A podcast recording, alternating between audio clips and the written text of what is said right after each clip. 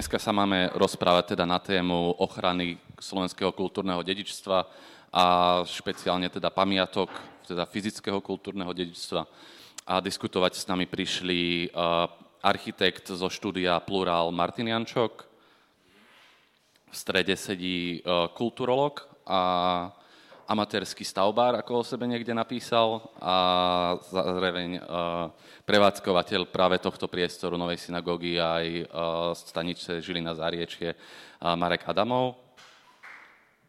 A po mojej najbližšej ľavej ruke teda sedí Vladimír Majtan, vzdelaním archeológ a momentálne, a teda už veľa rokov, pamiatkár, ktorý pracuje na Krajeckom pamiatkovom úrade v Žiline. Takže Páni, poďme priamo k tej téme. Uh, takouto výkupovou otázkou, ktorú by som mal na vás, od ktorej by sme sa mohli odraziť, by bolo vlastne zhodnotiť, ako na tom vlastne na Slovensku sme. Pretože máme síce Európsky kultúr, rok kultúrneho dedičstva 2018, má taký pekný podtitul, že naše dedičstvo, spájanie minulosti s budúcnosťou, No ale ak chceme spájať nejakú minulosť s nejakou budúcnosťou, tak v súčasnosti by sme asi nemali všetky pamiatky nechať uh, zbúrať alebo, alebo proste zrútiť sa. Ten pocit väčšiny ľudí, vrátane mňa, je taký, taký, že síce niektoré pamiatky sa teda, máme pekné hrady a tak, ale strašne veľa je takých pamiatok. Ja teraz, keď som sa bol po Žiline prejsť, tak na Marianskom námestí to bolo také pekné, že som sa išiel pre touto diskusiou prejsť a hneď mi prvé udrelo do očí uh, ten jezuitský kláštor a uh, to je kostol obratenia uh, svätého Pavla. No, neviem, či je teda naozaj v takom katastrofálnom stave, ako aj vyzerá, ale zvonku vyzerá teda katastrofálne. A to je taká ilustrácia toho, ako na Slovensku teda časť tých pamiatok chránime a časť nechávame takto, takto zvetrávať. Takže začal by som od vás, pán, pán Majtan, ako pamiatkár, keby ste sa k tomuto vedeli nejako všeobecne vyjadriť. Aký je ten všeobecný stav na Slovensku? Je to naozaj také zlé, ako to niekedy vnímame? Alebo... Je to tak, že každá tá minca má dve strany. Máme objekty, ktoré sú, sú v dobrom stave, pamiatky, ktoré sú po obnove, alebo sa ich obnova pripravuje. A potom sú to stavby, ktoré sú problematické, ktoré sa z roka na rok alebo z mesiaca na mesiac viacej a viacej rozpadávajú. Aj tak do, do obnovy pamiatok nejaký kapitál stále nateká. Môžeme sa rozprávať o tom, či je to veľa alebo málo, ale nemôžeme povedať, že by tie peniaze tam neprichádzali. Sú to dotačné programy Ministerstva kultúry. Tam vlastne vidíme, že z roka na rok ten rozpočet na narastá, aj keď je to stále akože smiešne číslo v porovnaní s tým, čo sa investuje pravdepodobne v okolitých krajinách, alebo čo budeme nazývať akože hej, vyspelými kultúrnymi krajinami. Ale jednoducho ten, ten grantový program je rozbehnutý a, a stále narastá, narastá počet programov. A potom sú to síce tak ako keby veľmi zriedkavé, ale aj individuálne investície, kedy solventný vlastník si kúpi objekt a, len kvôli tomu, že má z toho radosť, ho obnoví, napriek tomu, že vie, že mu zisk uh, neprinesie, alebo že investície, ktoré do neho vlastne vloží, uh, sa mu peniaze nevrátia. Ale na druhej strane uh, je tu naozaj množstvo objektov, ktoré bohužiaľ zanikajú. To, že nejaký objekt je zapísaný ako národná kultúrna pamiatka, nie je vždy úplne uh, zárukou toho, že ten objekt zostane aj stáť. Máme mnoho pamiatok, ktoré padajú, majú problematické vlastnícke vzťahy, alebo jednoducho boli zbúrané napriek všetkým mm, legislatívnym prekážkam, ktoré sa kládli a viac menej častokrát beztrestne. Potom sú to stavby, ktoré majú nesporne svoju historickú a architektonickú hodnotu, ale nie sú zapísané ako národné kultúrne pamiatky, že jednoducho z tohto systému ušli a napriek tomu sa ako keby vďaka nejakej ignorácii a nezaujmu akože stávajú obyčajnými stavbami, ktoré častokrát ako zavadzajú. A príkladom toho je asanácia synagógy v Rajci, nedaleko Žiliny, nejakých pár rokov dozadu, možno, že nejaké dva alebo tri. A bolo to pre mňa ako keby veľkým sklamaním, lebo som mal pocit, že už dávno nežijeme v dobe, kedy sa búrajú kostoly alebo niečo podobné. Stavba bola v majetku mesta, mesto ju predalo a vedelo veľmi dobre, že na to miesto vznikne iba parkovisko pre blízky nákupný dom. Takže aj toto je ako keby stav nášho vzťahu ku kultúrnemu dedičstvu. Iba k tomu sirotárskému kostolu, to je tiež akože príbeh toho, ako, ako proces pamiatok u nás funguje. Najprv je potrebné vykonať pamiatkové výskumy, takže vlastne také tie rozstrielané okienka, ktoré tam sú, tak sú reštaurátorské sondy, na základe ktorých sa zistilo, aká bola primárna úprava tej fasády v období vzniku. Vieme približne rozpočet, koľko to bude stáť, ale skončili sme pri tom, že tie peniaze nie sú. Takže momentálne sa iba čaká na to, že sa niečo udeje a tie peniaze prídu. Osekané sokle to je iba technologický proces vysúšania múriu, ktoré boli zavlhnuté kvôli cementovým plentám. Takže vyzerá to síce hrozne, ale stačí mať len peniaze a vieme, čo treba robiť. OK. Uh, Marek Adamov, Martin Jančok, na vás v zásade tá istá otázka a možno trošku by som ju prispôsobil. Uh, no, možno najprv na teba, Marek, že čo to vypovedá o vzťahu ľudí ku, ku kultúrnym pamiatkám? Sú to, je to nejaká súčasť našej identity, alebo na to jednoducho úplne kašleme a, a prečo možno?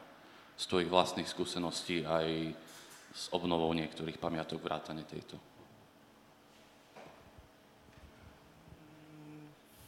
No, každú odpoveď začínam, že neviem, takže neviem. Špekuluj.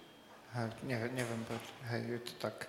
Vlastne asi si to povedal v tej otázke, že sú ľudia, ktorých to nezaujíma, sú ľudia, ktorým tie pamiatky aj zavadajú a sú aj takí, ktorí tie pamiatky zaujímajú a medzi nimi sú niektorí takí, čo sa o ne starajú. No.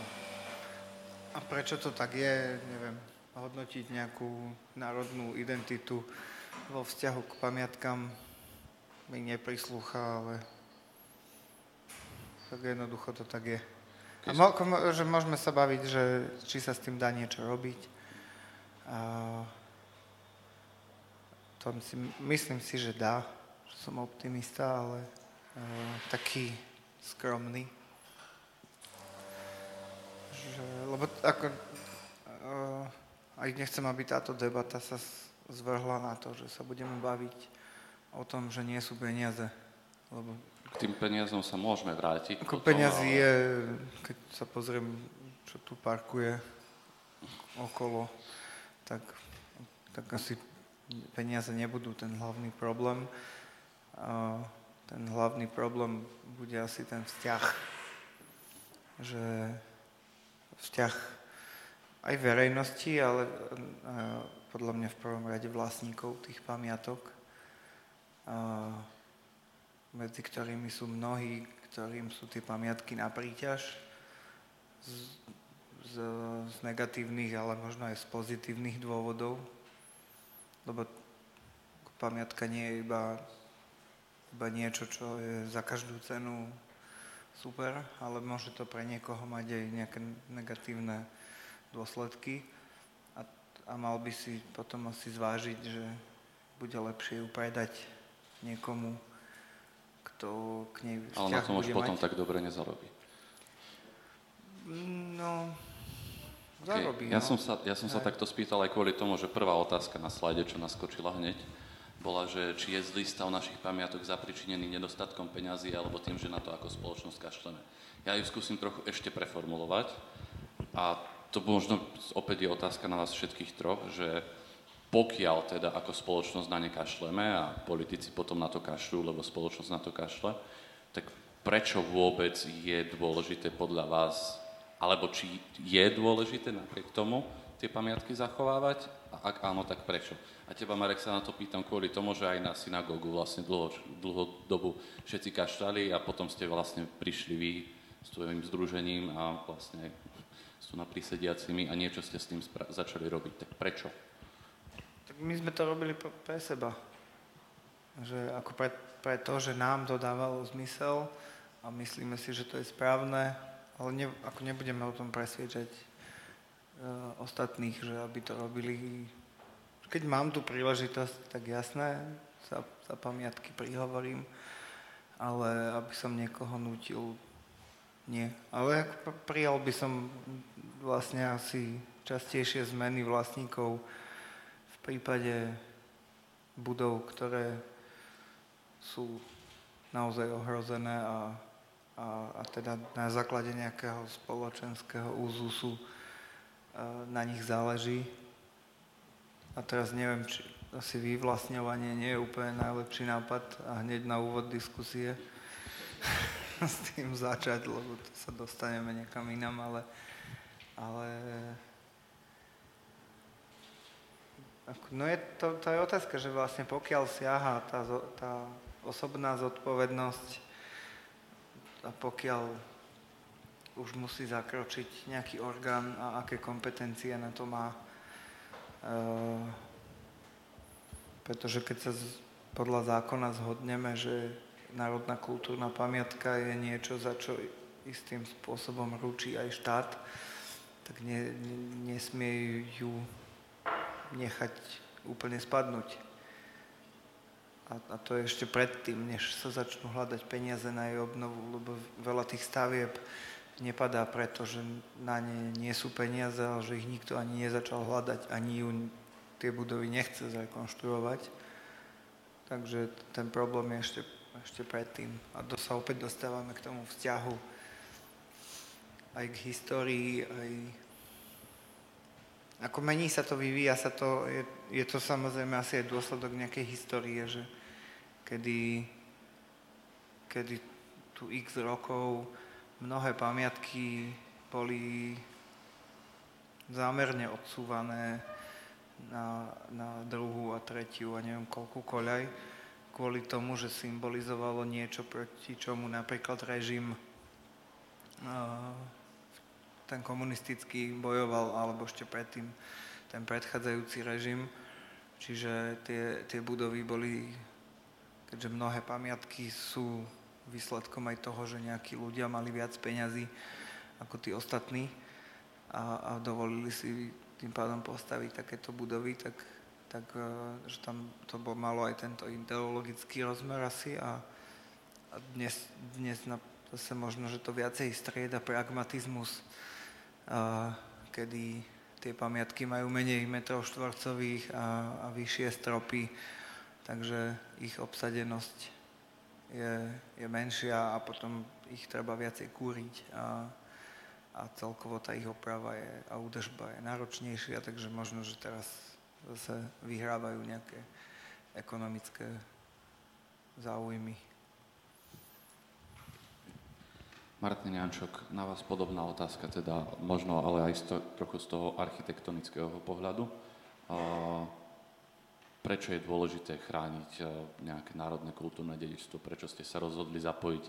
Toto je jeden z projektov, do ktorého ste sa zapojili, ale bolo ich viacej, ktoré, ktoré nejakým spôsobom súviseli s obnovou niečoho, čo bolo vlastne kultúrnou pamiatkou a oživením toho. Nikdy som si túto otázku nepoložil, vlastne prečo je to dôležité, alebo prečo by som sa do toho mal zapájať. Prišlo mi to asi prirodzené, intuitívne možno. Tak je to asi normálne, že uh, očakávame, alebo teda, že bolo by dobré zachovať ako keby zmienku o tom, čo sa dialo v minulosti, alebo teda akým spôsobom sa v tomto prípade ako stávalo, čo to reprezentovalo a, ako, a hlavne priznám sa, že úplne najideálnejšie bolo, keby sme mali ako keby zmienku z každého jedného obdobia, či už je to hodnotná architektúra, nie je to hodnotná architektúra, ale aby sme mali minimálne ako keby ten záznam o tom a svedectvo o tej možno dobe alebo o, to, o, tom, o tom čase, kedy sa tie veci stavali. Ale o to je to ako keby dôležitejšie, keď sa jedná o, o významného architekta alebo, ja neviem, dôležitú, ako tá kvalitnú architektúru, ako je to v tomto prípade keď sedíme vlastne v Berencovej synagóge. Čiže tam nebola otázka, že či sa do toho púšťať. E, v podstate ako odpoveď bola okamžite áno, že jasné. OK. Uh, som sa chcel spýtať, lebo aj Marek teda si, si už spomenul to, že, že teda je často problém s, tým, s tou vlastníckou štruktúrou. pán Majtan, ako je to vlastne, keď si porovnáme, lebo predpokladám, že nie všetky, teda nevyznám sa v tom extrémne dobre, ale predpokladám, že nie všetky národné kultúrne pamiatky sú iba v nejakých súkromných rukách, sú aj vo verejných rukách a tie, ktoré sú teda v majetku štátu, tie sú na tom dobré, akože tie nechátrajú? Je to iba problém teda v tých, ktoré, ktoré sú súkromne vlastnené? Otázka je, že čo pokladáme ako keby za štátne ruky, pretože oficiálne akože v rukách vlády alebo krajiny tých pamiatok je relatívne málo. Sú to potom buď inštitúcie ako, ja neviem, ministerstvo kultúry alebo podobne, alebo jednotlivé inštitúcie, ktoré v tých budovách sídlia. Potom sú to... OK, potom tu máme regionálne nejaké tie, tie samozprávy, ktoré sú vlastníkmi tiež objektov, v ktorých sú regionálne múzea, galérie, vlastne hrady. Mnohé hrady sú práve ako keby v rukách žúb, takže to je ďalší vlastník. Potom sú to cirkvy a, a nejaké cirkevné spoločenstva a potom sú to už iba fyzické osoby alebo právnické subjekty, takže toto je ako keby vlastnícka štruktúra, ktorá, ktorá je.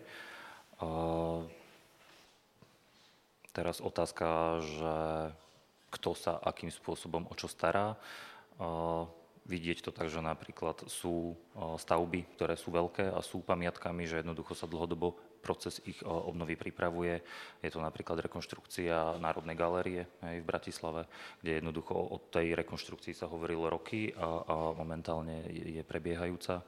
Potom si môžeme zobrať napríklad nejaké regionálne múzeum niekde na východnom Slovensku, kde jednoducho tie peniaze napríklad sa roky čakajú a stále neprichádzajú. Čo sa týka Žiliny, kde to poznám lepšie, tak je to asi relatívne uspokojivé hej, na, na možnosti, ktoré sú, pretože Žilinský samozprávny kraj využíva nejaké grantové schémy, ktoré, ktoré sú vlastne k dispozícii a, a púšťa sa do, do obnovy objektov. Hej. Je to prípad Budatinského hradu a ďalších, ktoré sú. Takže ale sú rovnako aj stavby, ktoré sú v relatívne zlom stave a, a ich obnova stojí.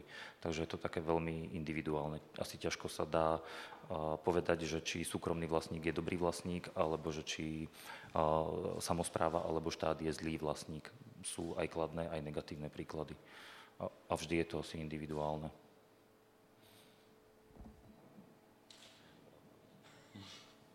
Uh, Dobre, takže zatiaľ mi z toho vyplýva, že tým základným problémom sú asi financie vo väčšine prípadov, aj keď e, Marek sa chcel vydýhnuť tomu, aby sme sa o financiách bavili. Ja možno by som doplnil iba to, že hlavným problémom je to, keď nevieme, kto presne je vlastníkom, pretože sú pamiatky, ktoré majú ako keby nevysporiadané vlastnícke vzťahy a v tom prípade nemôžeme ani my ako pamiatkári nejakým relevantným spôsobom zakročiť, pretože my fungujeme cez byrokratické procesy a funguje to cez správne konanie, kde my musíme listinným spôsobom oznamovať začiatok konania, predvolávať tých ľudí a pokiaľ vlastne nemáte koho, tak vlastne nemôžete robiť nič. Jednoducho to je to, čo Marek hovoril, že asi potom, že či hovoriť o vyvlastnení. Zatiaľ nikdy sa nič také ako keby na Slovensku nestalo, že by nejaká pamiatka bola vyvlastnená. A zákony to vôbec neumožňujú takéto konanie? Uh, pokiaľ si dobre pamätám, tak akože sú nejaké zmienky v zákone o tom, že teda môže dôjsť aj k vyvlastneniu pamiatky, ale narážame problém na to, že musí byť pamiatka vyvlastnená za nejakú finančnú náhradu a musí byť vyvlastnená v prospech niekoho. A tu už vlastne narážame na problém, že nie je vyčlenený budget na to, aby sme mohli za niečo teda vyvlastniť a potom teda vyvlastniť v prospech koho. Pretože štát ako taký, ministerstvo nepotrebuje si zavesiť na, na krk nejakú ruinu hej, alebo niečo podobné. Takže...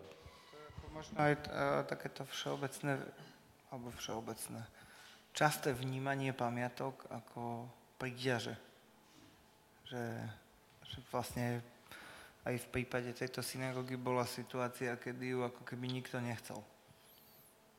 Hoci bola k dispozícii v relatívne dobrom stave ona na bola používanie. V, v majetku koho vtedy? Ona, ona je v majetku židovskej obce, oni sa jej nechceli zbaviť, ale ponúkli ju takisto ako nám, ju ponúkli aj ďalším uh, organizáciám, inštitúciám a, a vlastne nikto nejavil záujem, pretože je to pamiatka, pretože s ňou bude veľa roboty a, a to, to, to ako keby je niečo, čomu ja úplne nerozumiem, lebo v, v mojom svete malom to funguje tak, že mať alebo vlastniť alebo bývať v nejakej krásnej budove je ako pridaná hodnota, a, a ktorá stojí za to, že, že ma to bude stať viac.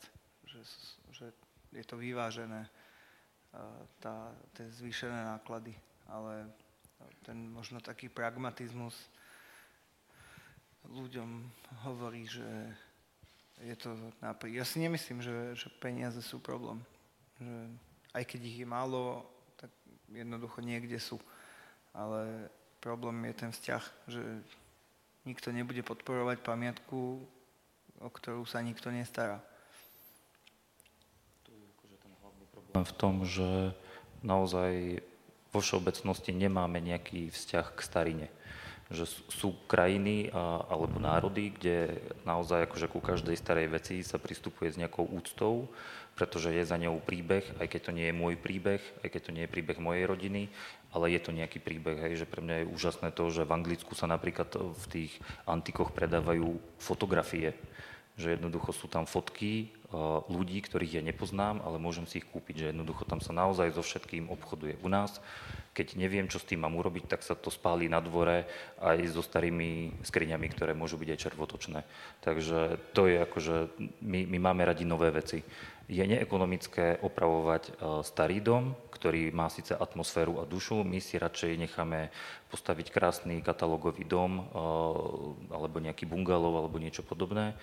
To hovorím vo všeobecnej rovine, hej, že takto to ako nejakým spôsobom funguje nevidíme hodnoty vo veciach, pretože hodnotu má iba to, čo má, čo má cenovku. Hej. Drahý dom, drahá parcela, drahé auto, značkové veci, má to svoju reálnu cenu. Pokiaľ mám niekde barák, ktorý je ošuntelý s opadanou vomietkou alebo má dieru v streche, jednoducho nevidím na ňom cenu a v tom prípade ani nedokážem posúdiť, ak nie som odborník alebo sa nezaujímam o staré veci, že to môže mať nejakú cenu, pretože však starých domov je kopec a niektoré sa búrajú a nikto proti tomu nič nemá. Aký je rozdiel medzi tým, čo idem zbúrať a tým, že zrazu mi niekto povie, že to zbúrať nemôžem, pretože tam je klemba. No tak ako klemba, však je ich všade kopec. Že toto je ako keby naše nízke nejaké hm, všeobecné povedomie o tom, že čo sú hodnoty, čo je cenné, lebo rovnako ako mám pocit, že pokiaľ sa nepustili ste sa vy do obnovy synagógy, tak väčšina Žilinčanov e, vnímala tento priestor zvonku ako zaujímavú stavbu, zvnútra ako škaredé kino, ale mm. nikto sa nešiel zblázniť z toho, že tu máme uh, takúto významnú architektúru a nebodaj od, od Petra Berensa. Tým, že sa o tom začalo hovoriť a jednoducho tá budova zrazu mala veľmi dobré PR, tak sa aj celá tá akcia, tak sa vlastne ľudia o ňu začali zaujímať. Funguje, to, funguje to samozrejme na tých pozitívnych príkladoch, že, že aj niektorí bohatí ľudia už vidia svojich kamarátov, ktorí niečo takéto spravili a už možno nad tým začínajú rozmýšľať trochu inak a, a možno, že sa to postupne bude meniť. To naozaj platí, tiež je to akože moja vlastná skúsenosť na Orave podnikateľ, ktorý akože prišiel slušne k peniazom a mal ich dosť, sa rozhodol, že v obci, kde mal akože nejaké svoje korene, po troche kúpi zdevastovaný, rozbúraný kaštiel od x vlastníkov, dva roky dával dokopy vlastne ako keby... To je ten Vyšný Kubín? A, nie, toto je Horná Lahota. Aha. A, a dva roky trvalo, kým dal dokopy pozemky a všetko okolo toho, malo to x vlastníkov, dokonca tam už prebiehali nejaké súdy a podobné veci a, a vlastne z objektu, ktorý bol už takmer na hrane akože vypísania zo zoznamu pamiatok, on ten objekt uh, zrekonštruoval, nechce ho ani komerčne využívať, má, má viacej detí, tak akože hľadal možnosť, že kde sa tá rodina bude stretávať. A jednoducho, že vybral si preto ako keby, hej, že v úvodzovkách rodinné sídlo práve takýto, takúto dedinskú kúriu. Má kamaráta, ktorý uh, má podobné záujmy, chodia spolu na polovačky a podobne. Jednoducho zrazu mal potrebu tiež vlastniť kaštiel. Chcel kúpiť kaštiel v tej istej dedine, nepodarilo sa mu, tak kúpil uh, inde, ale rovnako tiež ten objekt je v súkromných rukách, dlhé roky bol zanedbaný a momentálne akože prebieha obnova. A to je presne to, čo akože Marek hovoril, a Vyšný Kubín je akože iný príklad, hej, že, že ako keby vzniká tu nová vrstva, ktorá jednoducho v tom tie hodnoty vidí že jednoducho, možno, že pominula doba, lebo takisto v Hornej Lahote bol kaštiel, ktorý patril pánovi Majskému, ktorý dnes patrí síce inej spoločnosti, je, je v havarijnom stave a nič sa s ním nerobí. Je to, je to investícia, ktorá ako keby v úvodzovkách nepýta jesť, nikto nevie, čo s ňou bude, ale bolo fajn ju kúpiť. Ale nevieme, čo s ňou, hodnotu v nej nevidíme. O tom, uh, ten vzťah ku tým budovám a je taký že iný rozmer, že my ako keby už automaticky za rekonštrukciu alebo staranie sa o historickú budovu potom predpokladáme, že bude slúžiť ako múzeum. A, to je presne, na čo som sa chcel keby, spýtať, že, ak nie, že ten, či tam ten, nie je nejaký ten, konflikt medzi verejným a súkromným ten, záujmom potom. Nie, ten, ten vzťah je ako keby neprirodzený, že buď múzeum, alebo potom nič, a, alebo príťaž. A že, že medzi tým je x možných iných funkcií, ktoré tá stavba môže plniť, možno oveľa lepšie ako múzeum, lebo akože nechceme zase, aby z toho celého tu vznikol nejaký skanzen. A, a podľa mňa t- ten vzťah je prirodzený, že historické budovy môžu slúžiť nielen ako múzea alebo objekty turistického ruchu, ale ako kancelárie, byty, plavárne, e, autoopravovne, sídla, firiem alebo rodín alebo chaty alebo čokoľvek. Že, že keď sa dostaneme do tohto štádia, že bude to vlastne normálne sa starať o historickú budovu a súčasne ju využívať, tak sa to môže rozbehnúť ešte viacej. Nám tu za, pribudla zaujímavá otázka od Petra. A, spom, boli spomínané aj teda, že v iných krajinách to funguje o, nie, o niečo lepšie. Tak skúsme iba také krátke kolečko k tomuto, že ktoré krajiny by nám mohli slúžiť ako vzor dobrej ochrany historických pamiatok a možno takého lepšieho prístupu aj k tomu verejnému priestoru. A kľudne aj od vás, pán Jančuk, by som začal, lebo viem, že vy ste vyhrali aj nejakú súťaž v Česku. Uh, ale neviem úprimne, ako to dopadlo, lebo posledne, čo som s vami čítal nejaký rozhovor na Smečku, tak tam boli nejaké šarapaty. To už muselo byť dávno. Uh, nedopadlo to nejak, my sme sa vlastne potom, potom, ak sme tú súťaž vyhrali, ani nedostali na, to, na ten ďalší krok, aby sme sa stretli s tými zastupiteľmi mesta. A to, to je jedno, nie je to dôležité asi v tejto chvíli, lebo sa to proste neudialo. Uh, priznám sa, že ako architekt, uh, alebo teda naše štúdio, my sa nešpecializujeme na obnovu pamiatok, ako robíme vlastne rôzne, pohybujeme sa v rôznych mierkach, v rôznych ako keby druhoch zadania. Čiže e, toto je niečo, kde nedá sa povedať, že ja mám nejaký úplný prehľad, že ako je to v zahraničí, ako je to, ako je to tu. E, my sme sa skôr sústredili na to, čo tu už bolo načaté, že akým spôsobom vlastne zabezpečiť ako keby tú adaptáciu tej pamiatky na nejaké nové využitie a súčasne dokáže, dokázať ako keby nechať dosť priestoru pre tie pamiatkové vlastnosti toho objektu a, a na, nastaviť tam nejaký pomer, nejakú dialektiku medzi týmito dvoma ako keby zložkami. Lebo to je rozdiel medzi štandardnou prácou ako architekta niekde ako na zelenej lúke, alebo teda bez nejakých e, obmedzení, e, že tam vlastne že v prípade, ako náhle vstupujeme my do nejakej pamiatky, tak vlastne musíme pracovať s niečím, čo už je, čo, čo nastavuje nejakú, nejaké danosti, nejaké vlastnosti toho prostredia. A tým pádom my ako architekti našou hlavnou úlohou bolo vlastne konfrontovať alebo zladiť ako keby tieto dve protichodné zdanlivo požiadavky do nejakého zmysluplného celku. Ak sa ale vrátim ešte k vašej otázke, teda, že či mám nejakú skúsenosť, ako sa k tomu pristupuje v zahraničí a či sú v tom lepší ako my. Ja osobne mám celkom rád e, prístup e, v Taliansku k pamiatkám neviem, či sa tu na tom všetci zhodneme, ešte sme sa vlastne o tom nikdy nebavili, ale možno to je spôsobené celkovou akože bohatosťou tej krajiny, e, to, že vlastne architektúra tam v podstate, dá sa povedať, tá, tá naša no, novodoba vlastne vznikla a e, je tam všade prítomná. E, ich spôsob práce s tými pamiatkami je taký z, z môjho možno pamiatkarsko-laického pohľadu taká ležernejšia a pracujú ako keby o mnoho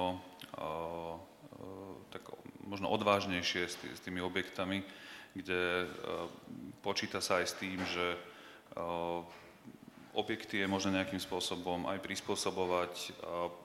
Väčší dôraz sa kladie na konzervovanie, respektíve udržiavanie tej pamiatky v tej svojej podobe a v, v, v nejakej pôvodnej materialite, ako takéto, že dlhé, dlhý čas vlastne si nevšímam, že sa mi to rozpada a potom v jeden moment sa zobudím a poviem si, že ježiš, musím to proste teraz opraviť, tak sa to na novo akože vystierkuje a vtedy ako keby sa stráca, povedzme, že tá nejaká v úvodzovkách autentická hodnota toho, toho objektu. Čiže ale to je úplne iný, iná vlastne situácia. Aj keď dnes by sa možno, že situácia v krajine a aj vzťah ku kultúre a ekonomická situácia dali porovnať v Taliansku, korupcia a podobne.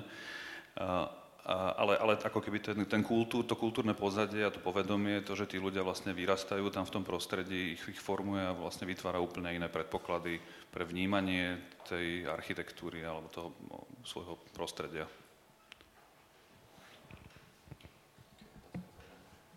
A veľmi ťažko asi ja budem hodnotiť, ako to funguje v iných krajinách. Pôsobím tu a zase tých skúseností zo zahraničia až tak veľa nemám. Možno, že skôr iba mm, čo, no, inšpirácie z iných krajín, kde to funguje ako keby v rámci práve financovania. To je ďalšia vec, že možno, že niektoré z tých požiadaviek, ktoré sa vlastníkom na Slovensku zdajú prehnané, a to napríklad tie vstupné náklady na niečo, čo je pre neho častokrát nepodstatné, to sú práve také tie výskumy architektonicko-historické, že vlastne tá stavebná história toho objektu, reštaurátorské výskumy, že vôbec čím tá stavba disponuje v rámci nejakého výtvarného riešenia alebo podobne sú, sú veci, ktoré stoja tiež nemalé peniaze, ale pre toho vlastníka ako keby nič neprinášajú. Hej. Sú to informácie iba pre nejakého pamiatkára v konečnom dôsledku.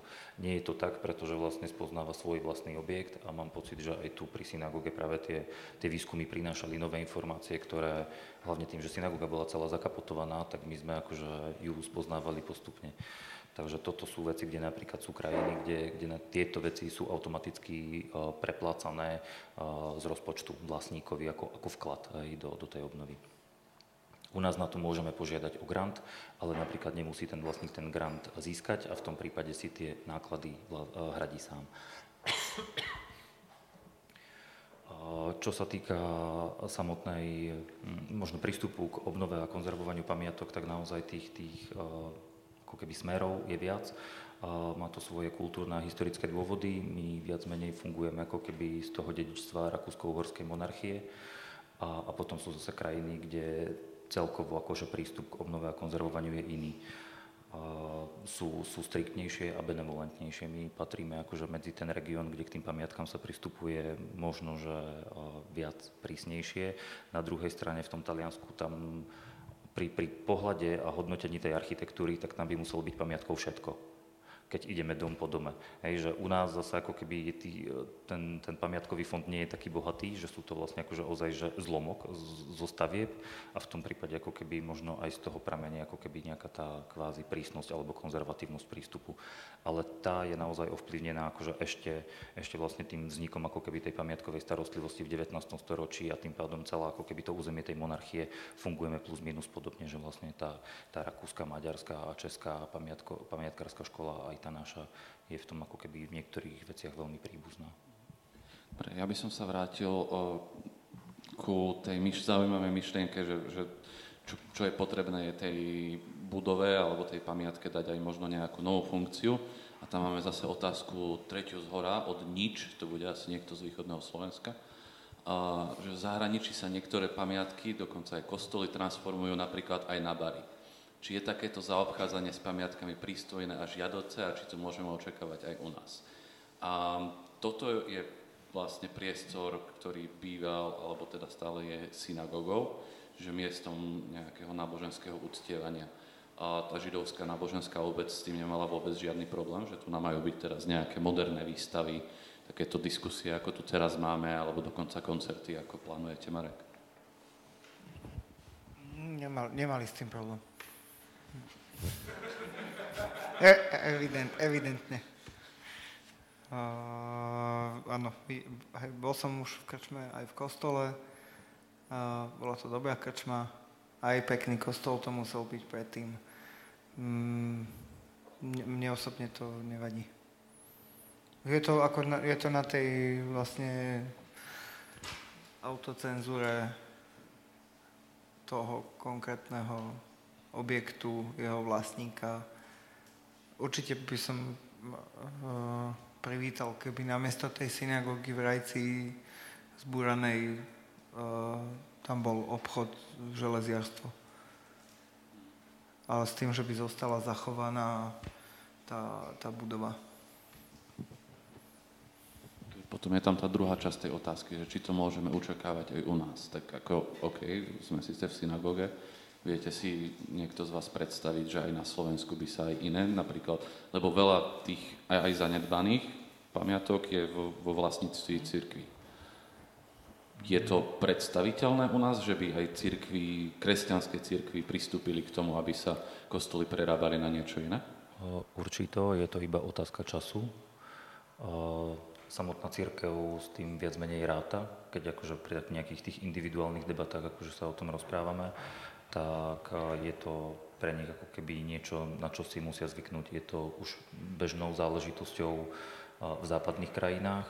U nás tie kostoly ešte stále sú dosť plné, ale už sa stáva aj to, že mnohé z nich zostávajú prázdne v niektorých častiach už teraz sú tam múzea alebo koncertné sály, takže už akože pár tých príkladov už dávno z minulosti máme v prípade Trnavy alebo Bratislavy, ale je to, je to vec, ktorú určito môžeme očakávať akože v, v nejakej bližšej alebo dlhšej dobe, ktorá sa určito objaví. A, a je to asi naozaj iba o tom, čo Marek povedal, že je to iba nejaký náš pocit, že či je to vhodné alebo nie. Samozrejme, že tá funkcia môže byť viac alebo menej vhodná pre daný priestor. Dokonca aj pamiatkový zákon hovorí o tom, že pamiatky sa majú využívať ako keby nejakým vhodným spôsobom, dokonca, že pamiatkový úrad môže takúto funkciu neschváliť, ak by bola taká, že by narúšala samotnú tú pamiatku. Ale neviem o tom, že by sa niekedy povedalo, že presne, že v synagóge nemôže byť železiarstvo. Hej, to sa nestalo ani nestane. Ako ono je to, lebo vlastne tie funkcie sú dočasné a tie budovy majú väčšinou dlhšie trvanie, čiže to železiarstvo je v, v histórii tej stavby možno desatina jej trvania. Čiže vlastne aj po nás sem príde niekto s nejakou inou funkciou, možno, že sa vráti naspäť synagóga, je to kľudne možné, a neurobili sme vlastne našou aktivitou nič proti tomu, aby to zase kostol nemohol byť. Čiže tie, funkcie... Pre, pre mňa je skôr podstatné nájsť tú funkciu. Že, že ja si my, ako neverím tomu, že uh, okrem teda naozaj výnimočných stavieb uh, pamiatky majú žiť len same zo seba a z nejakej podpory že je to proste taký istý dom ako iné domy, len je hodný zachovania, ale, ale má žiť. A, a či tam je... Uh, sa mi páčil jeden nápad prestávať nejaký uh, obchodný dom, myslím, že to bolo niekde v Polsku, na vlastne veľkokapacitné parkovanie. A a bol to super nápad, lebo zostala by zachovaná tá socialistická architektúra ako taká ikona toho mesta. A súčasne e, by vznikol obrovský verejný priestor, kde teraz stoja auta tá pamiatka by to akože by to vlastne vcúcla. A bolo by to veľ, v, v, obrovské parkovisko, ktoré by zostalo uh, tou pôvodnou architektúrou a ešte by aj umožnilo aj nad tým som už rozmýšľal, že synagóga by mohla byť taká autobusová stanica, že vlastne by znútra vychádzali autobusy a by sa tu nastupovalo na výlety napríklad za umením alebo za nákupmi. Nakoľko sa pomaly blížime, alebo sme už presiahli polovicu dnešnej diskusie, tak by som sa chcel spýtať prvýkrát uh, ľudí, ktorých tu máme, či niekto má otázku, alebo to ešte necháte na mňa. Takže to ešte necháte na mňa. OK. A ja sa chytím toho, čo si Marek povedal o tom, že tá budova má žiť teraz.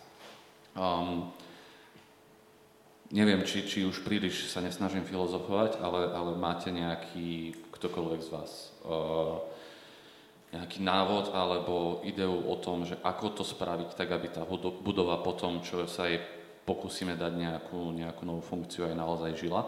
Ja dám konkrétny príklad, lebo toto je, uh, som tu bol veľakrát uh, v Žiline buď v stanici, alebo tu na v synagóge a tu na to teda žije.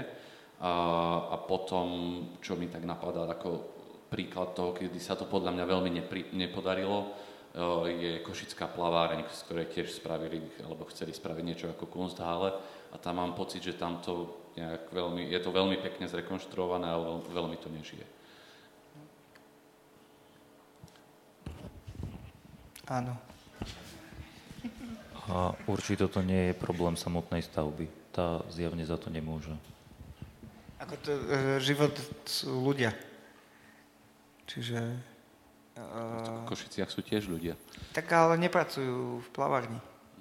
A ne, ne, ako ne, ne, nedovolím si to hodnotiť nejako, ale, ale lebo žije znamená, že sa upratuje, že sa kúri, že sa tam vyvíja nejaká ekonomická aktivita, ktorá to upratovanie a kúrenie zaplatí uh, a plus ako mnoho ešte krajšie formy života, ale to, že je to bazálne, lebo my sme to zažili aj tu, že to jednoducho sa vypne kúrenie a, a tá budova do roka vyzerá ako keby zostarla o 10 rokov.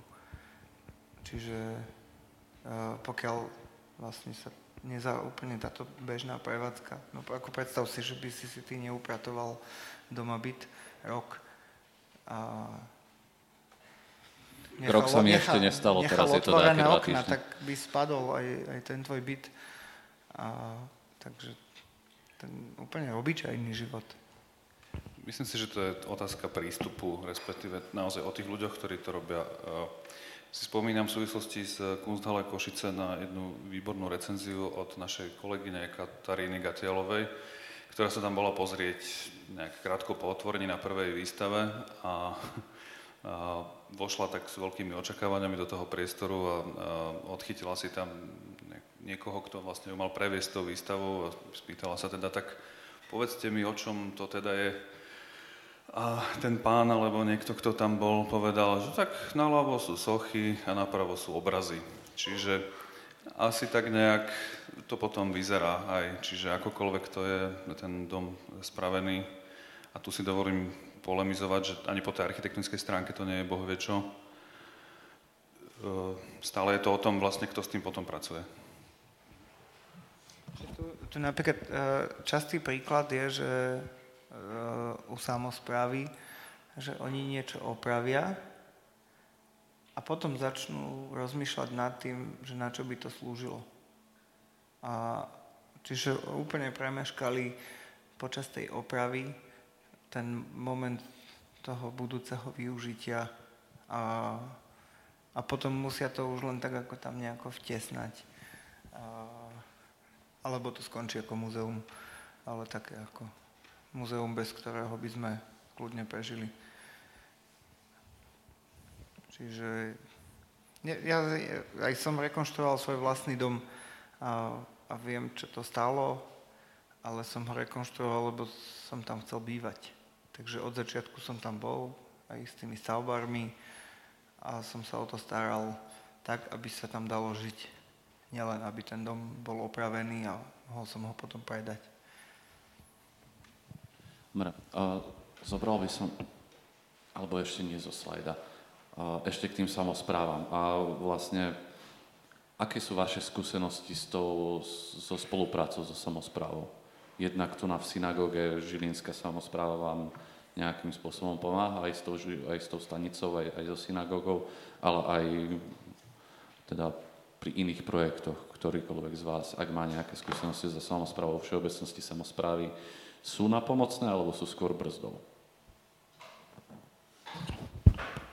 To musí Marek povedať. Ako, ja som nie, ne, ne, nechodím komunikovať na úrady tieto veci. Je to také, že sa to vyvíja. Že je to ako keby stále ešte nový element, uh, že samozpráva. Uh, podľa mňa už sa ale blížime k tomu, ku koncu toho obdobia, kedy oni ako keby len odkazovali, že nemáme peniaze, musíte ísť na ministerstvo alebo žiadajte eurofondy. Tie eurofondy napríklad ako veľa vecí zmršili uh, nie tým, že oni veľa vecí postavili, ale veľa vecí zmršili tým, že ako keby odnaučili samozprávy vlastníkov sa o, o tie pamiatky starať. Že na toto sú eurofondy, to budeme tam raz žiadať, alebo to už žiadame a žiadne iné peniaze ako keby neexistovali.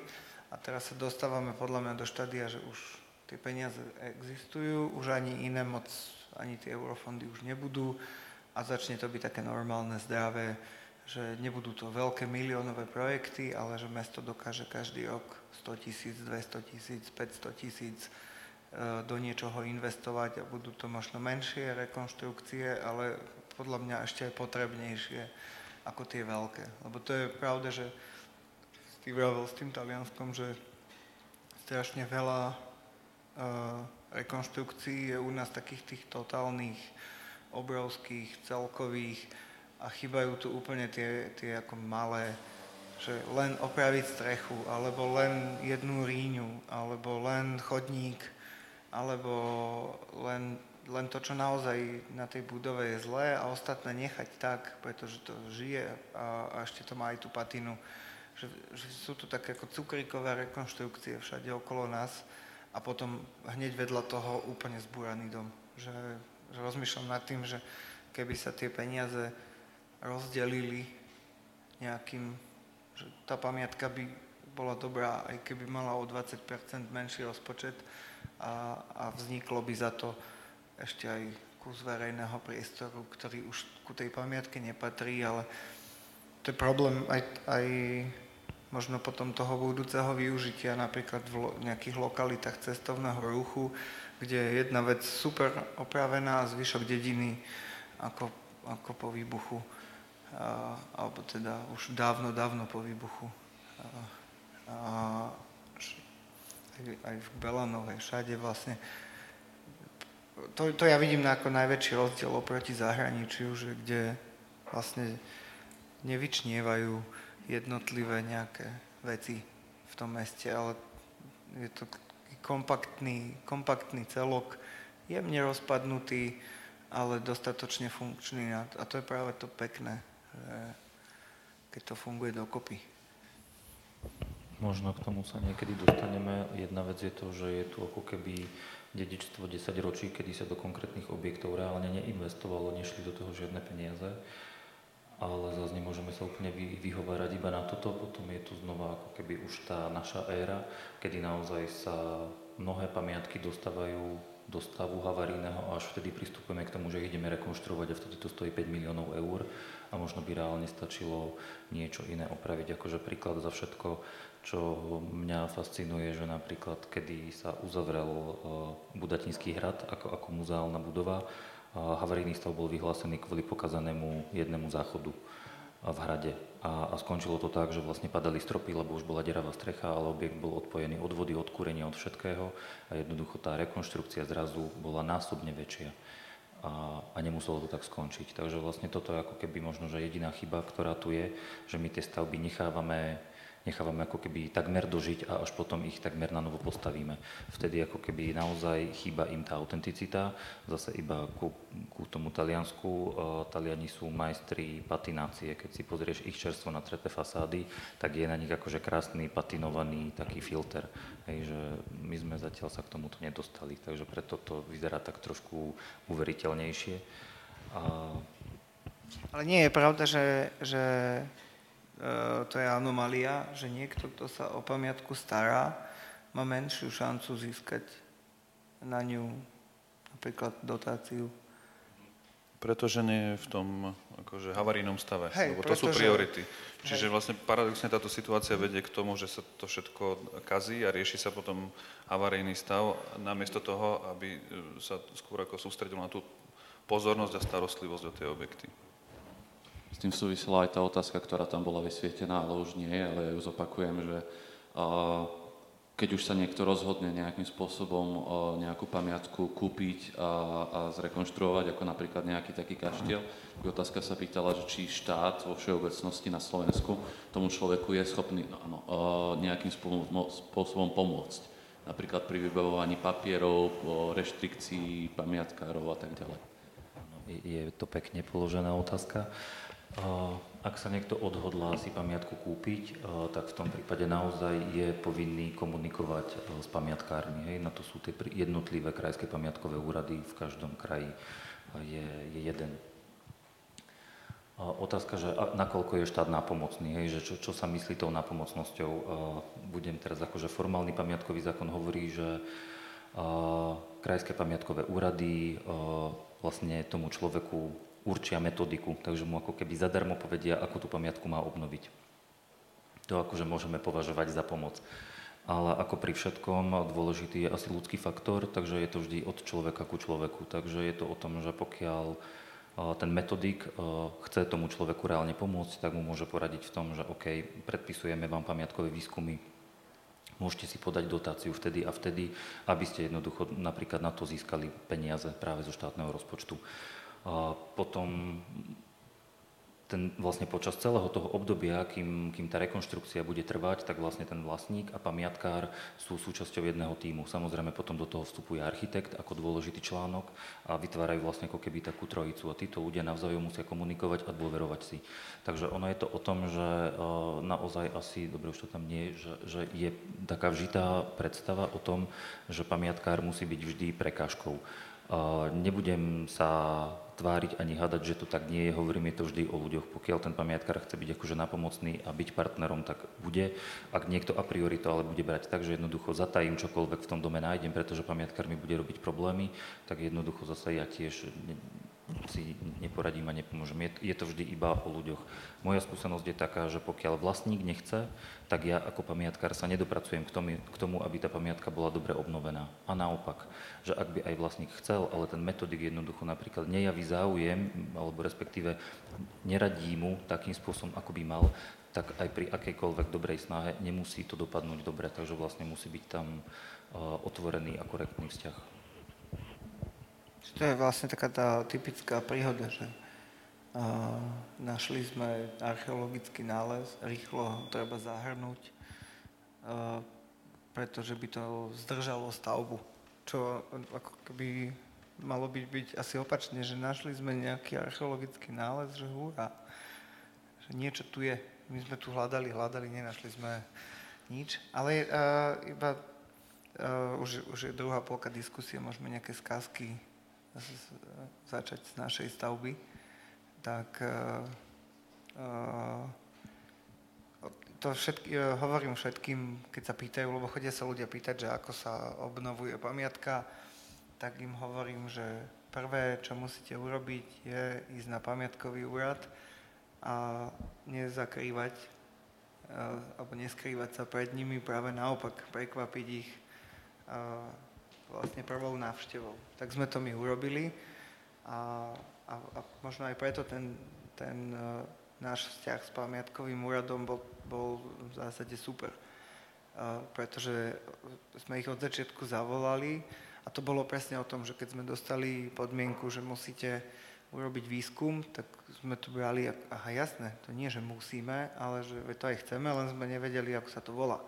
A, a vlastne, že vďaka tomu výskumu budeme vedieť, že čo. A potom k tým dotáciám, keď sa ma ľudia pýtajú, že či sa dá, lebo chodia špekulanti, ktorí sa pýtajú, že mám v obci kaštiel, kúpim ho, e, dostanem na to ešte aj eurofondy, celé sa mi to vráti a možno aj dvakrát. Tak e, vlastne hovorím im skôr opačne, že, že tie eurofondy alebo dotácie alebo iná možná podpora sú iba na vykrytie straty ktoré by mali oproti stavbe nového domu. A väčšinou ani to nevykrie ten, ten rozdiel tých zvýšených nákladov, že keď meter niečoho nestojí 2 eurá, ale 10, dotácia dá možno 4, čiže aj tak je ešte 4 v mínuse oproti tomu, ako by to urobil za 2. A, a, a to potom mnohých našťastie odradí od týchto zámerov a niektorých neodradí skúšajú to ďalej. Ja sa chcem opäť spýtať, či má niekto nejakú otázku. A keďže opäť nie... Poviem ešte skázku. Povedz.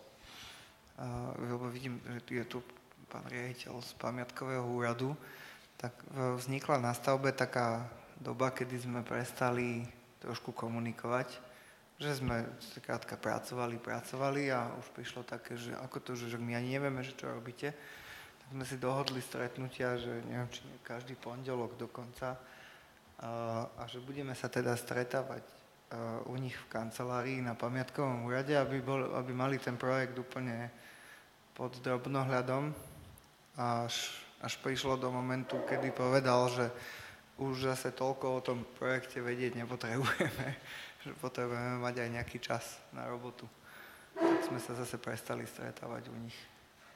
No to je také, také paradoxné toto pre mňa počúvať, ako pre človeka, ktorý sa tomu až tak ne, priamo nevenuje nejakým obnovám, lebo tá, ten zažitý teda predsudok je, že, že pamiatkára treba čo najrychlejšie obísť, lebo ten vám iba nejakým spôsobom nedovolí úplne nič spraviť s tou, s tou stavbou a na druhú stranu sa tu rozprávame o tom, že, že tie stavby, ktoré sú kultúrnymi pamiatkami, treba obnovovať takým spôsobom, že dať im nejakú inú funkciu, takže zjavne, zjavne sa to dá nájsť nejaký ten kompromis. Pamiatkári, pamiatkári sú, sú vlastne ako keby servis. A dokonca ešte bezplatný. Že, že to je vlastne tiež e, funkcia, ktorú platí štát z daní, takisto ako neplatíme policajtom za to, aby strážili našu ulicu alebo neviem čo, takisto aj, aj vlastne služby pamiatkárov sú takisto ako služby učiteľov v cene daní a, a je škoda to nevyužiť, že, že vlastne množstvo vecí na tejto budove majú na starosti alebo na svedomí oni. Že niečo nám poradili, niekde nás zabrzdili, niekde nás kritizovali, ale ako nie preto, že nás potrebovali kritizovať, ale preto, že, že mali lepší nápad, ako to spraviť. Že, ako to je také odporúčanie pre tých vlastníkov, že vlastne nájdete si svojho pamiatkára. Lebo v princípe to, čo, čo, čo ste hovorili, že vlastne tie pamiatky majú mať nový život, ale na druhej strane chrániť v nich to, čo je cenné, ono sa to naozaj nevylučuje. Je to iba o tom, že nájsť tomu optimálnu cestu pretože pamiatka, ktorá nežije, je, je mŕtva a jednoducho spadne. Hej, že pamiatka nie je ani skanzen, ani, ani muzeálny exponát. Ono to nie je o tom, že tam nemôže byť nič, iba budem prezentovať na stenu malbu alebo, alebo podobne, že to je naozaj živý objekt, ktorý sa vyvíja a jednoducho my môžeme do neho vstúpiť súčasnou nejakou intervenciou. Otázna je miera a spôsob, ako. Okay keby, že, že tá obnova nie je vlastne nejaký uh, jeden príklad, ktorý sa do nekonečna opakuje.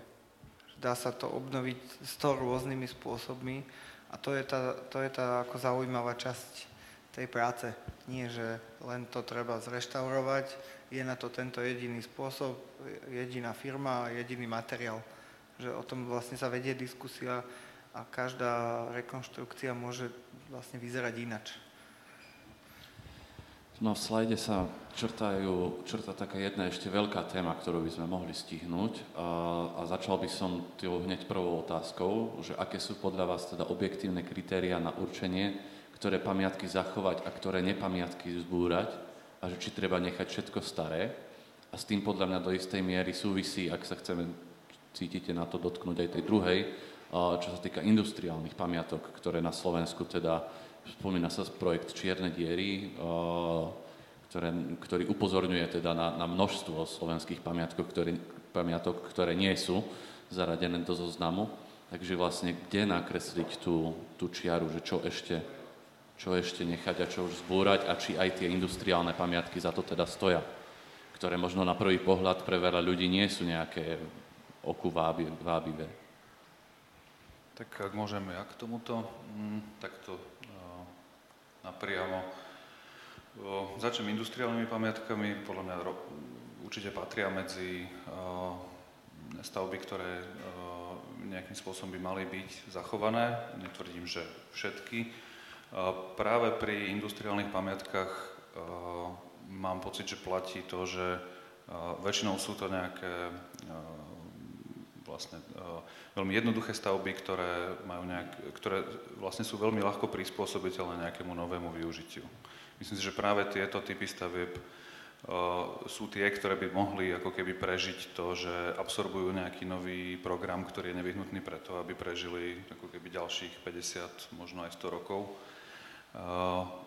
Čiže v niečom sú možno o mnoho lepšie na využitie ako povedzme nejaká sakrálna budova, ktorá má veľmi špecifický nejaký priestor a tým pádom ten ju predurčuje iba na určité druhy toho využitia.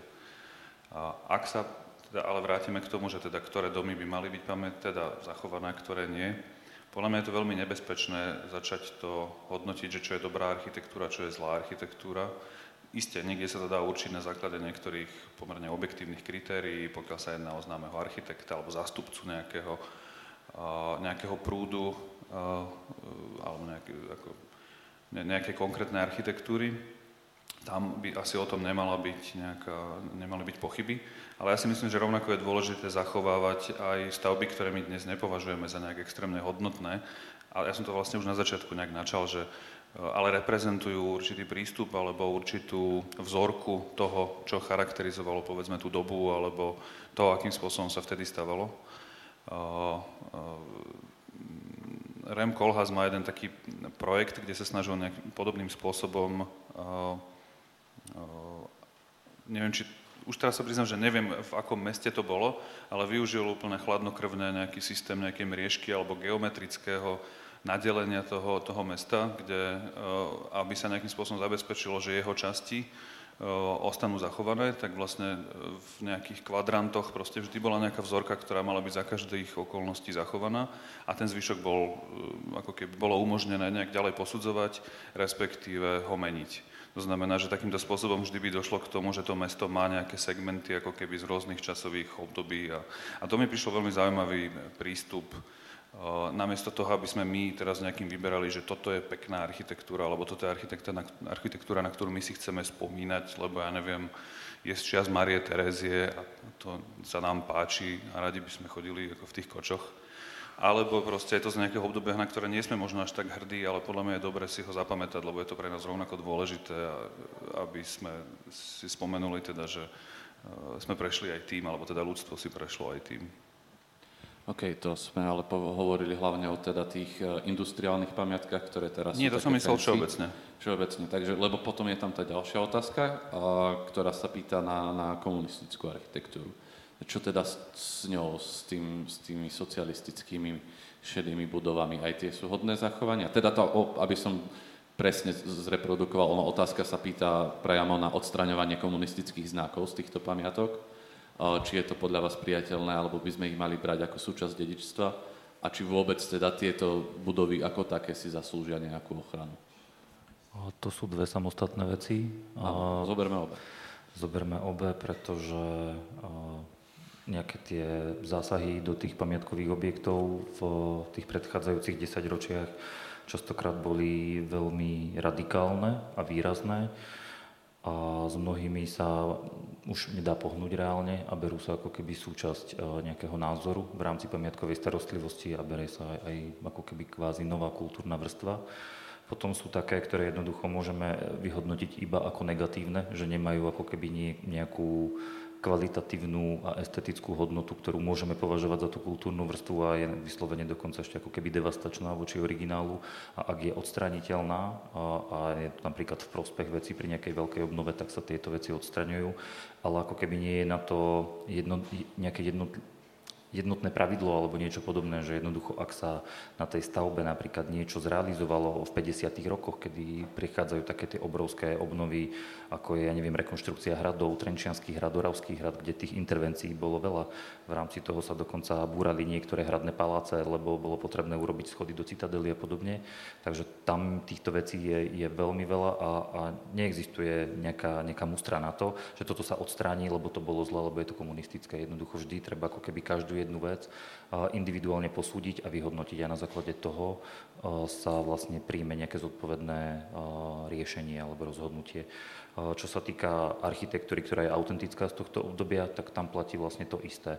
Na jednej strane tam môže byť ako keby to, čo hovoril Martin, že je to ako keby stopa a názor v rámci bežných napríklad užitkových stavieb alebo akože hej, tých, tých štandardných civilných, ale rovnako tam je ako keby množstvo architektúr, ktoré vyčnívajú kvalitatívne ako keby na tento rámec. Tie prirodzene by mali zostať ako keby zachované, lebo tie sú výnimočné, ale rovnako je potrebné mať ako keby zachované aj, aj takéto to podhubie vlastne tých stavieb, ktoré ako keby vyčnievajú z, z celého toho nejakého hej, územia.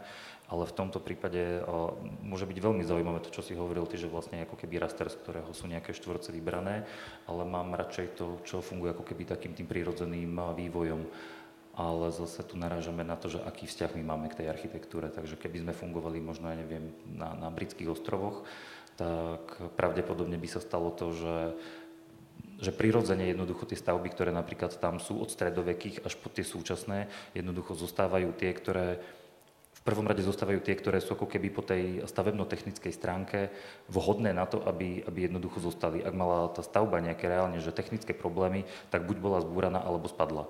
Takže to je prvý predpoklad na to, že, že zostala zachovaná, je to, že bola postavená kvalitne. Čo je nekvalitné, de facto spadlo alebo jednoducho bolo odstránené. A, a pokiaľ by sme mali k tej architektúre, alebo respektíve k tomu okolo seba, hej, tomu, nechcem to ani nazvať dedičstvo, hej, lebo to sú, máme pocit, že to sú tie veci e, do 19. storočia a, a hlbšie, a nejaký ozaj, že dobrý vzťah, tak prirodzene jednoducho sa ako keby vyselektujú tie veci, ktoré zostanú. Je to o tom, že pokiaľ si ja kúpim v meste dom, zrovna v štvrti, ktorá vznikla napríklad v medzivojnovom období, a jednoducho viem, že tie domy sú úžasné, tak doma si budem presne obnovovať e, teracové povrchy a, a zachovať všetko, čo tam je a budem možno rozmýšľať nad tým, že ako vyriešiť tepelné straty, lebo teda naozaj treba platiť účty. Alebo to môžem presne poňať tak, že jednoducho ten barak zbúram, pretože tá jeho obnova by bola drahá a postavím si tam katalógový dom. A v tom prípade jednoducho mi tá architektúra odchádza. Takže as, as, as, áno, je potrebné, aby z každého toho obdobia niečo zostalo. Lebo to je ten problém, kedy aj pamiatková starostlivosť napríklad končila niekedy v 18. storočí pri tej Márii Terezii a, a jej zlatom korunovačnom koči a 19. storočie sa považovalo za niečo bezcenné. Jednoducho boli to historizmy, architektúra, ktorá ako keby neprichádza s ničím novým.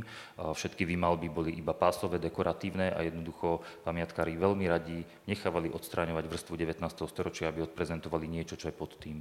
Dnes sa jednoducho 19. storočie berie ako relevantná a plne hodnotná kultúrna vrstva, ktorá je rovnako cenná ako to, čo je pod tým. Takže vlastne ako keby aj v tomto sa to mení a rovnako uh, sa začínajú zapisovať pamiatky medzivojnovej architektúry, takže vlastne dostávame sa už aj do 20. storočia. Nemusí to byť vždy storočná stavba, aby, aby bola zapísaná. Príklad napríklad aj zapísanie budovy slovenského rozhlasu je tiež akože čerstvou národnou kultúrnou pamiatkou. A čo sa týka industriálu, tak vlastne tam v minulosti prebehol aj, aj pasport toho, že čo sú cenné stavby a čo nie sú. Znova tam je ako keby trochu problém v tých vlastníckých vzťahoch, ale rovnako aj to, že tento projekt ako taký nebol celkom dotiahnutý dokonca v rámci pamiatkových inštitúcií, že mnohé z nich boli zapísané, ale boli zapísané nejaké iba konkrétne časti, niekde ten proces nebol dotiahnutý, pretože je to vlastne komplikované, ide to cez ten proces, to, ten proces vyhlasovania ide správnym konaním. Tiež tam máte x odvolaní a podobných vecí, že nie je to také, že niekto príde a povie, táto fabrika sa odteraz stáva národnou kultúrnou pamiatkou a bodka. Že ten proces je, nie, nie je úplne jednoduchý. A áno, industriálne pamiatky sú, sú cennou súčasťou akože nášho kultúrneho dedičstva. Sú to záležitosti, ktoré teda sú od, od konca 19. storočia, častokrát aj, aj staršie. Nie vždy to musí byť fabrika, hej, pokojne to môžu byť aj historické mlyny alebo niečo podobné, ale akože to, čo je ako keby tým ikonickým, tak sú práve tie veľké fabrické budovy. Stále sa hovorí o tom, ako úžasne fungujú v zahraničí, že u nás nie, ale tak vidíme, že je tu problém naozaj akože taký ten developerský. Znova tam ide o to, potrebujem peniaze, aby sa mi vrátili, jednoducho potrebujem ich tam otočiť. X krát bolo povedané, že adaptácia starého priestoru na nové využitie je, je finančne náročnejšie, ale je to, je to kultúrne. Je otázka, že či vlastne vtedy, keď sa tieto veci diali, sme boli kultúrni a možno, že sa už stávame, to je otázka, ale to presne, že podľa tohto sa podľa mňa dá hodnotiť ako keby aj celý náš posun spoločnosti, ako keby niekam dopredu, že ako sa vlastne vyrovnávame aj s týmito vecami. Lebo aby som sa vrátil ešte k tým komunistickým architektúram, že to je také skôr také nejaké pejoratívne označenie týchto vecí. Mm, oni majú akože niečo do seba, napríklad pre Žilinu je, je veľmi tak ako keby dôležitý bulvár. Je to architektúra, ktorá vlastne predstavuje socialistický realizmus. Keď to takto nazvem ako socialistický realizmus, alebo že vlastne komunistická architektúra, znie to hrozne, ale pre Žilinčanov ten bulvár ako taký je niečo, čo je súčasťou identity mesta. Že nie je to iba štvorcové námestie, laubne a, a domčeky a, a veduta s a, katedrálou, farským kostolom, ale že napríklad aj toto. A to je záležitosť 20. storočia, takže vlastne tu treba ako keby reálne kvalitatívne tie veci hodnotiť. A dobre, už som sa si zaciklil, myslím, že to stačí. Možno len na chvíľu by som sa vrátil ešte k tej v úvodzovkách komunistickej architektúre. Kiež by tá súčasná architektúra dosahovala tej kvality, ktoré docha, do, docha, docha, na, dosahuje mnoho diel nejakej neskoršej moderny na Slovensku. Tu proste architektúra, ktorá má vlastnosti, ktoré dnešná architektúra už nedokáže poskytnúť. E, chápem, že pre mnohých ľudí je to spájané ako keby s, s tým e, režimom a tým pádom je to neznesiteľné. Keď sa však na to, ako keby odstrihneme sa od toho a pozrieme sa na to čisto iba ako na domy, tak tie domy, povedzme, že ovplyvajú určitou výtvarnou kvalitou, nejakou veľkorysosťou, ktorá dnes, keď vlastne väčšina rozhodnutí na stavbe je vedená tlakom na nejaký meter štvorcový a na nejaké ekonomické ukazovatele ide úplne bokom. Čiže dnes, dnes si vlastne nemôžeme dovoliť mnohé veci, ktoré bolo možné vzhľadom na nejaké reprezentatívne poslanie tej architektúry a nejaký taký akože verejný rozmer, ktorý sa dnes podľa mňa, síce sa tu rozpráva o verejnom priestore, ale akože málo kto naozaj očakáva aj nejakú tomu zodpovedajúcu verejnú architektúru. A o tom by sme sa mohli baviť, akože dnes veľkorysosť v architektúre, nejaká monumentalita a podobné veci. Vôbec to nie je téma. Ale nechcel som možno ani toto, chcel som sa vrátiť možno k takému tomu vlastne tomu, čo je najviac na tých sídliskách, a to sú nejaké paneláky, ktoré, ktorým ľudia nepri, neprisudzujú v podstate skoro žiadne kvality. Ale stačí sa pozrieť do Francúzska, stačí sa pozrieť do Holandska. Aj tam sú panelové domy z približne podobného obdobia, ktoré dnes prechádzajú nejakými úpravami vo Francúzsku je štúdio Lakaton a Vassal, ktorí toto majú normálne ako program a majú týchto realizácií už niekoľko zrealizovaných a vlastne stavajú na tom a plánujú sa ďalšie ďalšie úpravy, kedy vlastne je možné z toho panelového domu urobiť úplne iný typ bývania, akože, ale zásadnými prestavbami, ktoré žiaľ u nás nie sú možné paradoxne kvôli tomu, uh, aké sú vlastnícke pomery. v zahraničí, vo Francúzsku, v Holandsku je množstvo týchto domov je stále ako keby vo vlastníctve buď mesta alebo nejakého družstva, ktoré tam má podnájomníkov a je schopné ako keby viac e, pracovať s tým, že vyprázdniť ten dom a zase tých ľudí niekde premiestniť alebo nasťahovať tam niekoho iného. U nás sú tieto domy väč- po väčšine už rozdelené v súkromnom vlastníctve, čiže nie je možné ako keby pracovať nejak zásadnejšie uh, s tými panelákmi uh, a preto to končí pri farebných fasádach a zateplení väčšinou. To teda nie je bohoviaký upgrade. Um, ste povedali, že môžeme sa o tom baviť, ale presne to bola moja otá- ďalšia otázka, že poďme sa o tom baviť. Že ako teda hodnotíte tú súčasnú, uh, súčasnú hodnotu architektúry, ktorá dneska vzniká na Slovensku? Či už sú to teda tie, tie domy, ktoré si ľudia postavia, keď, keď zbúrajú nejaký kaštiel alebo čokoľvek, a, alebo aj tie veľké developerské projekty, to ako sa naše mesta rozvíjajú, a, ako hodnotíte vlastne, vlastne ich vplyv.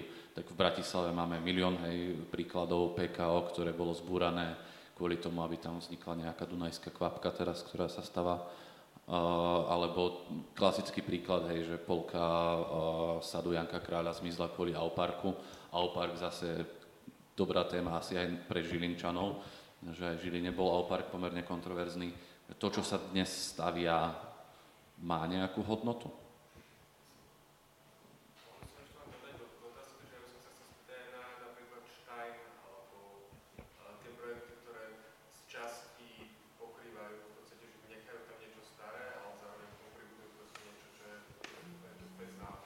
Hej, ja som povedal z, z vlastne akože tie, tie negatívne príklady, ale potom, že, že či sú, to je taká druhá časť, že či sú aj také nejaké pozitívne príklady, kedy to aj veľkí developeri robia tým spôsobom, aký, sme, aký ste popísali v diskusii, že v starej budove nový život. Ja by som sa možno vrátil k tomu, akže popísať tú súčasnú situáciu, že uh, v súčasnosti štát stavia len veľmi málo alebo teda skoro vôbec nič, skoro vôbec žiadne bývanie. To všetko zabezpečuje súkromný sektor. A súkromný sektor má, berie iné ohľady, ako keby na, na ten výsledok, má iné kritéria, má samozrejme inú predstavu o tom, ako sa mu má vrátiť nejaká jeho investícia. To znamená, že toto nejakým spôsobom vlastne stláča uh, tie možnosti tých architektov, respektíve tej, tej, uh, toho, čo naozaj nakoniec môže akože vzniknúť. Uh, a teraz otázka bola, že čo s tým Steinom vlastne? Tak Stein je príkladom tej, tej architektúry, kedy bolo nejaký industriálny a, závod jasne. a bol, bol prerobený na nejaké bývanie. Ten projekt ešte nie je dokončený, ak sa nemýlim. E, chodím vlastne skoro každý deň okolo, takže sledujem postupne, ak sa to vyvíja. Neviem, či to viem ako nejak e, e, zhodnotiť. Môžem povedať iba svoj nejaký prvý dojem z toho, nemám to naštudované. Mne sa zdá, že sa jedná o pomerne triviálne narábanie ako s tou pamiatkou, že niečo bolo ponechané, čo nebolo možné zbúrať, potom bolo k tomu niečo zase dolepené. Mne tá architektúra veľa nehovorí, ako, ale tak tu sa už môžeme baviť o tom, že či jeden architekt je schopný pochváliť toho druhého, to sa dá vždycky ako vytknúť, ale e, naozaj, že e, zdá sa mi, že je to taká tá, proste taká tá konfekcia, ktorú vydáme vlastne všade okolo a tak mám pocit, že tak toto aj funguje v tom vzťahu k tej, tej architektúre. Dobre, keď teda príjmeme tú, tú premisu, že všetko sa vlastne na Slovensku, to, čo sa buduje, tak to budujú súkromníci, nebuduje to štát, tak ale potom je logická otázka, že, že nakoľko to štát má, môže a je schopný nejakým spôsobom kočírovať. Dlho Bratislava fungovala prakticky bez územného plánu, teraz ani neviem, ako to je, netuším, ako to je v Žiline, či je tu nejaký územný plán, aby teda nejaké auparky nevznikali na úkor búrania čohokoľvek, alebo dokáže štát sa vôbec brániť, to je možno aj na vás, pán Majtán, ako na pamiatkár, brániť tomu, aby kultúrne pamiatky boli devastované alebo búrané preto, aby bolo postavené niečo nové? Iba sa možno vrátim ešte k tomu Štajnu a k tým industriálnym veciam. Tam väčšinou vždy problém vzniká kvôli tomu, že je vytipovaných ako keby pár objektov z celého toho areálu, ktoré sú nejakým spôsobom cenné, nie všetky sú zapísané, iné sú a potom vlastne ten developer väčšinou zbúra to, čo, to, čo môže a iba to, čo je prinútený nechať. Ako to vyzerá, je vlastne naozaj iba o kvalite architekta. Takže vlastne ťažko hodnotiť, že či, či je to dobré alebo nie, tie procesy nie sú dokončené je, je realizovateľné to, že vlastne naozaj ku každej starej stavbe je možné ako keby vstúpiť aj, aj novou, novým, novou kvalitnou architektúrou a vie to vyzerať dobre, akože to, to je na istotu. To, že či to tak dopadne alebo nie, závisí od toho, že akého architekta si, si konkrétny developer vyberie. Uh, ako sa štát môže brániť? No štát v prvom rade sa môže brániť asi uh, legislatívou. Uh, fungujeme v, v časti Európy, kde kde sa hľadajú možnosti, ako zákon obísť a nie ako jednoducho robiť veci legálne. Že asi je to presne takým, tá stredná Európa bohužiaľ takto fungovať bude, že jednoducho tie zákony sa postupne musia stávať ako keby nepriestrelnými, ale aj tak bude vždy niekto, kto chce hľadať nejakú dieru vždy napred, jednoducho nikdy sa to nepodarí. Uh, takže tým pádom akože aj pamiatkový zákon bol x krát novelizovaný a, a stále jednoducho sa stretávame s problémami viac menej tými istými, len možno, že v inom farebnom otieni. To, ako, ako môžeme znova meniť celkovo architektúru, možno že aj podobu verejných, verejných priestranstiev alebo vôbec verejného priestoru a zástavby, na to sú znova územné plány. Územné plány síce sú, aj Žilina ich má, ale jednoducho vždy je možné nejakou, nejakým dodatkom alebo zmenou každý ten územný plán zmeniť. Stačí iba o to, že napríklad, dobre, aj malá obec má zaplatený územný plán, získala si na to peniaze, teraz príde e, nejaký súkromník s balíkom peňazí, kde chce napríklad, neviem, poviem v prípade nejakej obce, kde je kaštiel alebo nejaký zácný kostol, e, postaviť nejaký, nejaký industriálny areál alebo si vymyslí nejakú, nejakú bytovú záležitosť a jednoducho je ochotný zaplatiť zmenu územného plánu z vlastných zdrojov a jednoducho pokiaľ to zastupiteľstvo, kde napríklad môže byť 6 tých obecných poslancov, tak to jednoducho vie schváliť, ak sa udejú správne veci. A v tom prípade ako keby zase je to o tom, že či nám ten územný plán reálne pomáha alebo nie. Takže otázka, že akým spôsobom, či je možné tak ako keby ľahko meniť tie územné plány. V porovnaní s tým, že ako, ako sú koncipované územné plány už napríklad iba, iba v Rakúsku, tak jednoducho tam naozaj tá, tá, ako keby tá možnosť slobodného nakladania s vlastným majetkom je, je oveľa prísnejšia. Jednoducho, že tam vám v nejakých tých obciach ešte aj povedia, akej farby budete mať plot, ktorý bude drevený a bude vysoký iba 1,20 m. Jednoducho tam neexistuje to, že si jednoducho postavíte betónové múry, ktoré sú typické pre, pre naše tie nové zástavby v takých tých okrajových častiach miest alebo akože v tých prímeských obciach, kde jednoducho na konci dediny zrazu vidíte iba panelové plety, ploty a z nich trčia také tie plitké, plitké strechy bungalovou. Jednoducho, akože toto je záležitosť práve tých územných plánov.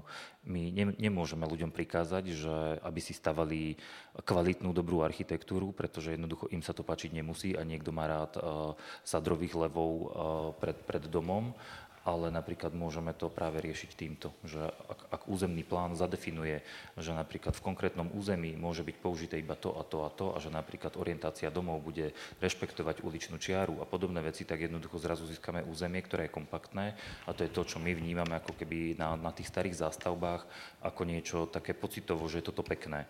Ale to vieme dosiahnuť aj dnes. Akurát, že jednoducho nerobí sa to. A, a ten územný plán podľa mňa je väčšinou ako keby u nás koncipovaný veľmi voľne, možno práve kvôli tomu, že aj ten pocit slobody si užívame relatívne krátko, akýkoľvek nejaký zásah do našich vlastníckých práv a vôbec nejakých osobných práv vnímame veľmi kriticky, tak už vôbec aj to je problém, že ak som ja ako vlastník e, domu, ktorý, ktorý mám a, a je nebodaj kultúrnou pamiatkou, prečo by som mal strpieť to, že mi nejaký úradník bude rozprávať do toho, akú omietku mám mať na, na svojom dome, alebo nebodaj, že ak mám ešte k tomu aj chránený park, takže či si tam ja môžem vysadiť hrušku a niekto mi povie, že to nemôže tak byť, lebo musí to byť jabloň aspoň. Tak akože beriem z tohto pohľadu, to akože berieme stále veľmi kriticky a rovnako aj ako keby obmedzenia v rámci územných plánov. Uh, takže podľa mňa toto je jediná cesta, ako, ako sa, ako, ako kultivovať priestor. Ja by som sa ešte možno na chvíľu vrátil k, k tomu Štajnu, lebo teraz som si vlastne uvedomil jednu vec, alebo teda spomenul som si na jeden fakt a to je, že od toho istého developera sa plánuje aj celé to územie, kde bola bývalá Bratislavská Cvernovka, alebo teda súčasná ešte, to, to, celý ten areál. A, a je vidno, že určitú snahu toho investora ako nejakým spôsobom s týmto pracovať, komunikovať to aj na verejnosti, dokonca zorganizovali e, súťaž, síce vyzvanú, ale v podstate všetko bolo e, riadne ako od, odkomunikované. Čiže Sice, aj keď tie výsledky majú ešte si myslím, že stále ďaleko od nejakej architektúry, ktorá by mohla byť porovnateľná v nejakom európskom kontexte, ale povedzme, že aspoň toto sú nejaké prvé kroky, cez ktoré to snáď bude viesť ako keby k zlepšovaniu e, toho prístupu a možno aj tej kvality tej architektúry, ktorá e, do toho prostredia pamiatky alebo s tou pamiatkou nejakým spôsobom pracuje. Mal taký nápad no, že je to v niečom pozitívne, že toľko zlej architektúry vzniká, alebo tá aj dokonca nie architektúry, tak, lebo to ani nie je architektúra, že, že do budúcnosti to dáva nádej, že bude veľa voľného miesta, že lebo ako zlé veci je naozaj ako je jednoduché zbúrať, že ako nie, ja, ja nevidím ani taký veľký problém v tých zlých rekonštrukciách, aj niektorých pamiatok, lebo oni sa dajú opraviť. Že aj polystyrén sa dá dať dole, aj, aj, aj plastové okná. A nie, a nie je to vôbec ani dráha oprava a oveľa viac mrzí, e, keď niečo spadne, ako keď sa podľa mňa zle zrekonštruuje. Že ono to e, nie je úplne... Akože väčšina stavieb v bežnej prevádzke vydrží 30-50 rokov, nie, že by nevydržali dlhšie, ale, ale že ľudia to už chcú obnoviť. A, a tá druhá generácia, ja som zažil som to aj na našej ulici tuto, kde ľudia v 90. rokoch zle opravili niektoré celkom také zaujímavé medzivojnové stavby a už ich stihli opraviť druhýkrát a oveľa lepšie, ako to urobili v tých 90. rokoch, pretože im to došlo možno, že aj vďaka vlastne synagóge, ktorú videli, alebo nejakej inej stavbe videli a, a zistili, že ten sklobetón, ktorý oni odtiaľ vyhádzali, že on tam vlastne ako naozaj patril a v priebehu fakt 10-15 rokov tú svoju zlú rekonštrukciu napravili lepšou. Nevravím, že super, ale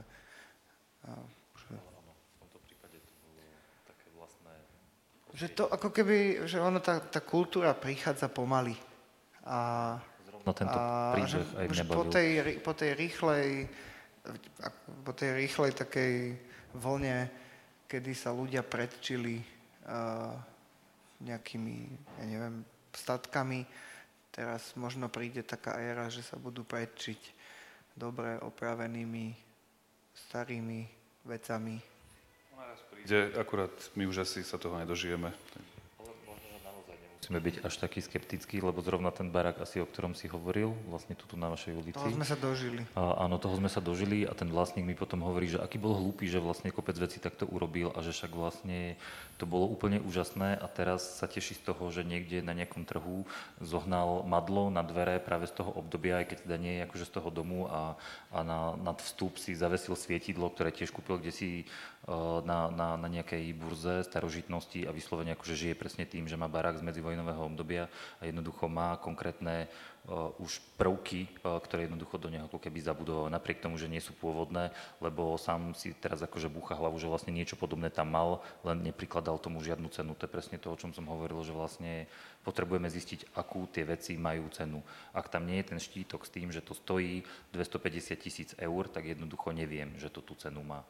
Stal sa otrokom vlastného domu. No, a, teraz ho to vyslovene teší. Pamiatky. No. A, a nie je to pamiatka pritom. Dokonca. Ale akože veľmi ochotne s nami komunikoval a spolupracoval. Dobre, myslím, že to bola veľmi pekná, dokonca aj pozitívna nakoniec bodka za dnešnou diskusiou. Už to vyzeralo, že nič pozitívne nezaznie, takže som veľmi rád. Uh, tak na záver mi dovolte, aby som uh, teda vyslovil niekoľko takých tých záverečných poďakovaní. Ďakujem predovšetkým zastúpeniu Európskej komisie za to, že organizuje tieto diskusie, taktiež podpore nadácie Hanza Zajdla. Ďakujem kolegom a kolegyniam zo Slovenskej spoločnosti pre zahraničnú politiku, že pomáhajú pri organizácii, takisto partnerom s mediálnym Smečku a Euraktivu. Predovšetkým veľká vďaka patrí vám, ktorí ste prišli sem do synagógy na túto diskusiu si ju vypočuť a vám, ktorí ste ju sledovali online. A nakoniec mi prosím pomôžte poďakovať sa našim dnešným hostom Martinovi Jančokovi, Marekovi Adamovi, ktorý si zaslúži potlesk aj za to, že toto tu na samu podarilo a že to prevádzkuje. A Vladimirovi Majtanovi. Veľmi pekne ďakujem a vidíme sa zase na budúce. A samozrejme, že tak ako vždy som zabudol vyhlásiť mena výhercov, takže bude to zo slajda, keďže nebola dneska otázka z publika a bude to Ľuboš, Peter a Michal. Pokiaľ Ľuboš, Peter a Michal nie sú tu na fyzicky prítomní, tak nám prosím napíšte na Facebooku správu a my to nejako, nejakým spôsobom vymyslíme, ako vám tú cenu buď poslať poštou alebo do inak doručiť. Takže ďakujem, dovidenia.